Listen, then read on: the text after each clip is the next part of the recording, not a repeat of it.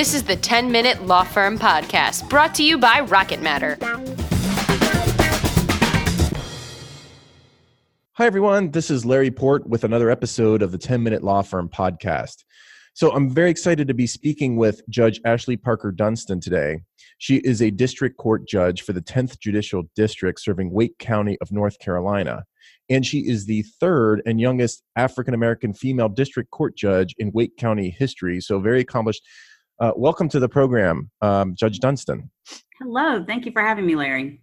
So, um, you know talk to talk a little bit about your history because you know you you you've had a lot, lot of different roles in in the legal world so what inspired you and how did you get to be where you are sure well i uh, attended wake forest university for undergrad where i um, obtained my bachelor's in psychology uh, went to law school at north carolina central university school of law and graduated there when i was 24 my first job out of law school was at the Wake County DA's office.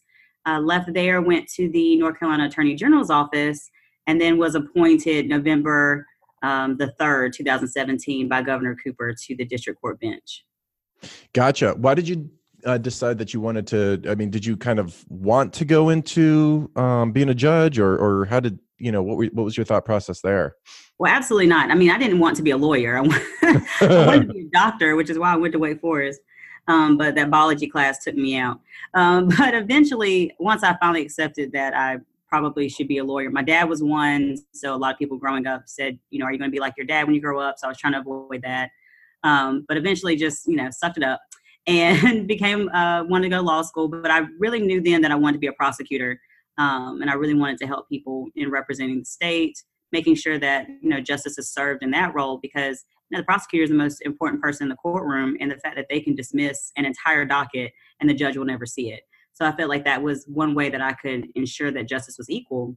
And when I got to the Wake County DA's office, at the time, I was the only African American female out of about 45 attorneys.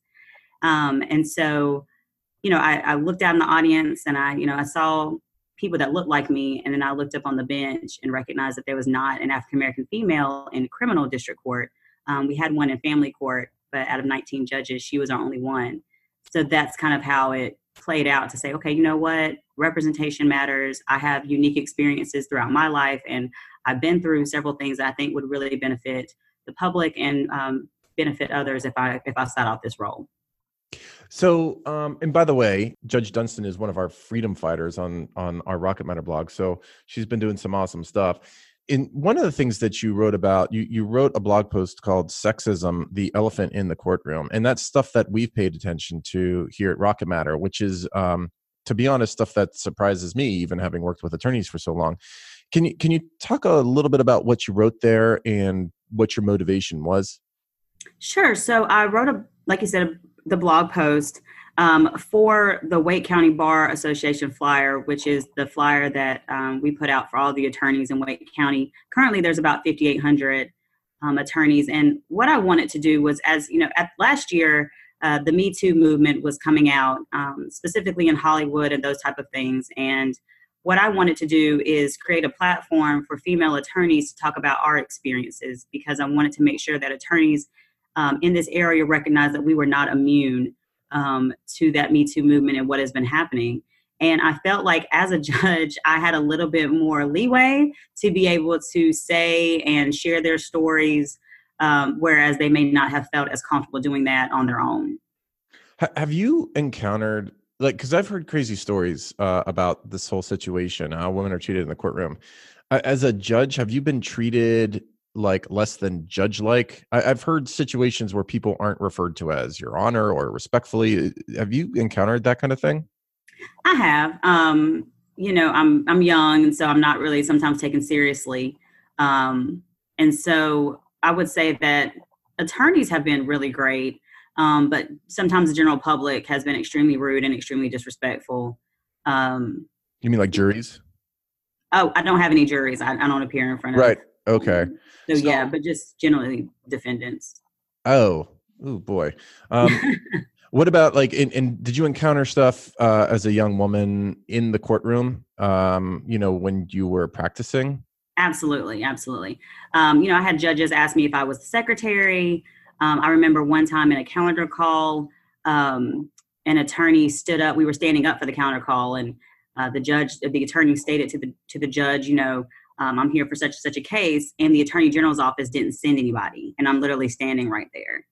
Um, you know, other times I had been asked for my bar card when I'm entering into different courthouses, whereas some other attorneys have not. Um, so sometimes I don't know if I get it because I'm young, because I'm a female, or because I'm an African American female. So you know, I don't know which. I don't. I don't know which card I'm getting pulled sometimes. So. So well, let me ask you, like, you know, um, in order to get where you got, um, you know, you, you were like, you said you were like the only African American female in that entire DA pool. Um, mm-hmm. Like, you must encounter um, obstacles that are pretty formidable, boulder in the road type things. Like, how do you how do you gird yourself against that? Like, how do you mentally get past these things? You know, absolutely. I mean, I think that the first thing is realizing why I'm doing it, right? Because I'm not doing it if I'm doing it for myself, then of course it's a lot easier to, you know, just stay in my lane and stay to myself and not face those doors of, re- of rejection that have gotten slammed so many times. But for me, it was about helping other people. And I said, if it's about that, then I need to make sure that I continue to stay humble, that I continue to push forward and remember that no is just two letters. You know, that's not the end of the road for me. Um, and so I just had to continue to push through that through prayer, through friends, through family, um, because it was, I mean, even pursuing the bench. I mean, so many people said to me, You're too young, you're too inexperienced, you know, who do you think you are? Who qualified you for this? Um, it, you know, it wasn't easy. No is just two letters. That's going to be something I'm going to tell my kids tonight. That's a really good, that's a really good one. Um, what about uh, if if you had advice for uh, women who wanted to be on the bench? Or African uh, American young women in law school who see what you've done, um, or, or people who want to get involved in social justice in general, what advice would you give them?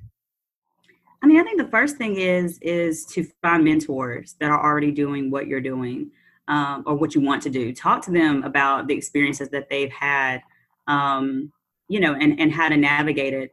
And I would say the other thing is just remembering to serve other people. Right? I think for me, the most important thing that I can do is to serve the community on and off the bench. And the way I do that is making sure that I'm, you know, working out at homeless shelters and I'm talking to students and I'm educating uh, people about the justice system. And I think that's something that we can all do. And if we keep that in the forefront, I think that the opportunities for us are endless.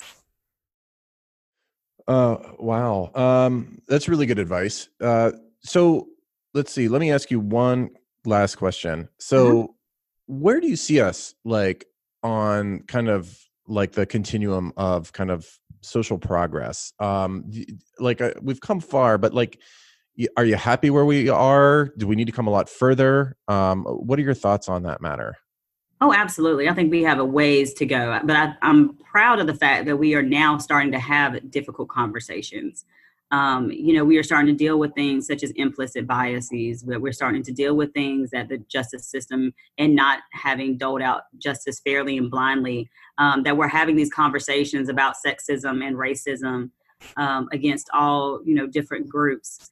I think that it's important to have the conversation so that we can address the issue. It's not being hidden anymore, and I think that's important um, so that we can continue to educate ourselves on other people's experiences so that we can begin to empathize and understand where people are coming from so that we can start to make that change. I mean, I guess if we're kind of we're, we're, we're working now on implicit bias or the things that people that are doing that they're not really aware that are that they're doing that or that are um, that are hurting people, maybe that's a step better than the explicit bias where was just coming out there. But who knows? Maybe you know, maybe we've peeled that onion. Now we need to go to the next step. But I, I, I think you're right. It, I think it is an optimistic time, and I think people are tackling this stuff. So it is, it is, uh, it does make me feel good. Well, um, Judge Dunston, thank you so much for fighting the good fight. I know I appreciate it. I'm sure our listeners really appreciate it. And if somebody does uh, want to get in touch with you, how might they do that? I'm not even sure that they should get in touch with you because you know, um, is is there is there like a like a court website or something like that, or a way that they can reach you? Well, sure. I actually have my own personal website. Um, so if anybody wants me to come and speak at, to some young girls or whoever, I'm more than happy to do that. Um, my website is www.judgeashleigh, and Ashleigh spelled like Raleigh. So that's www.judgeashleigh.com. Oh, perfect. JudgeAshleigh.com. And Yeah. we'll put a link to that in our show notes. So, uh, Judge Dunston, thank you so much for being on our program today. Well, thank you so much for having me, and thank you for all that you're doing. This is the 10 Minute Law Firm Podcast. Be sure to subscribe and don't forget to rate and review so we can keep bringing you awesome content.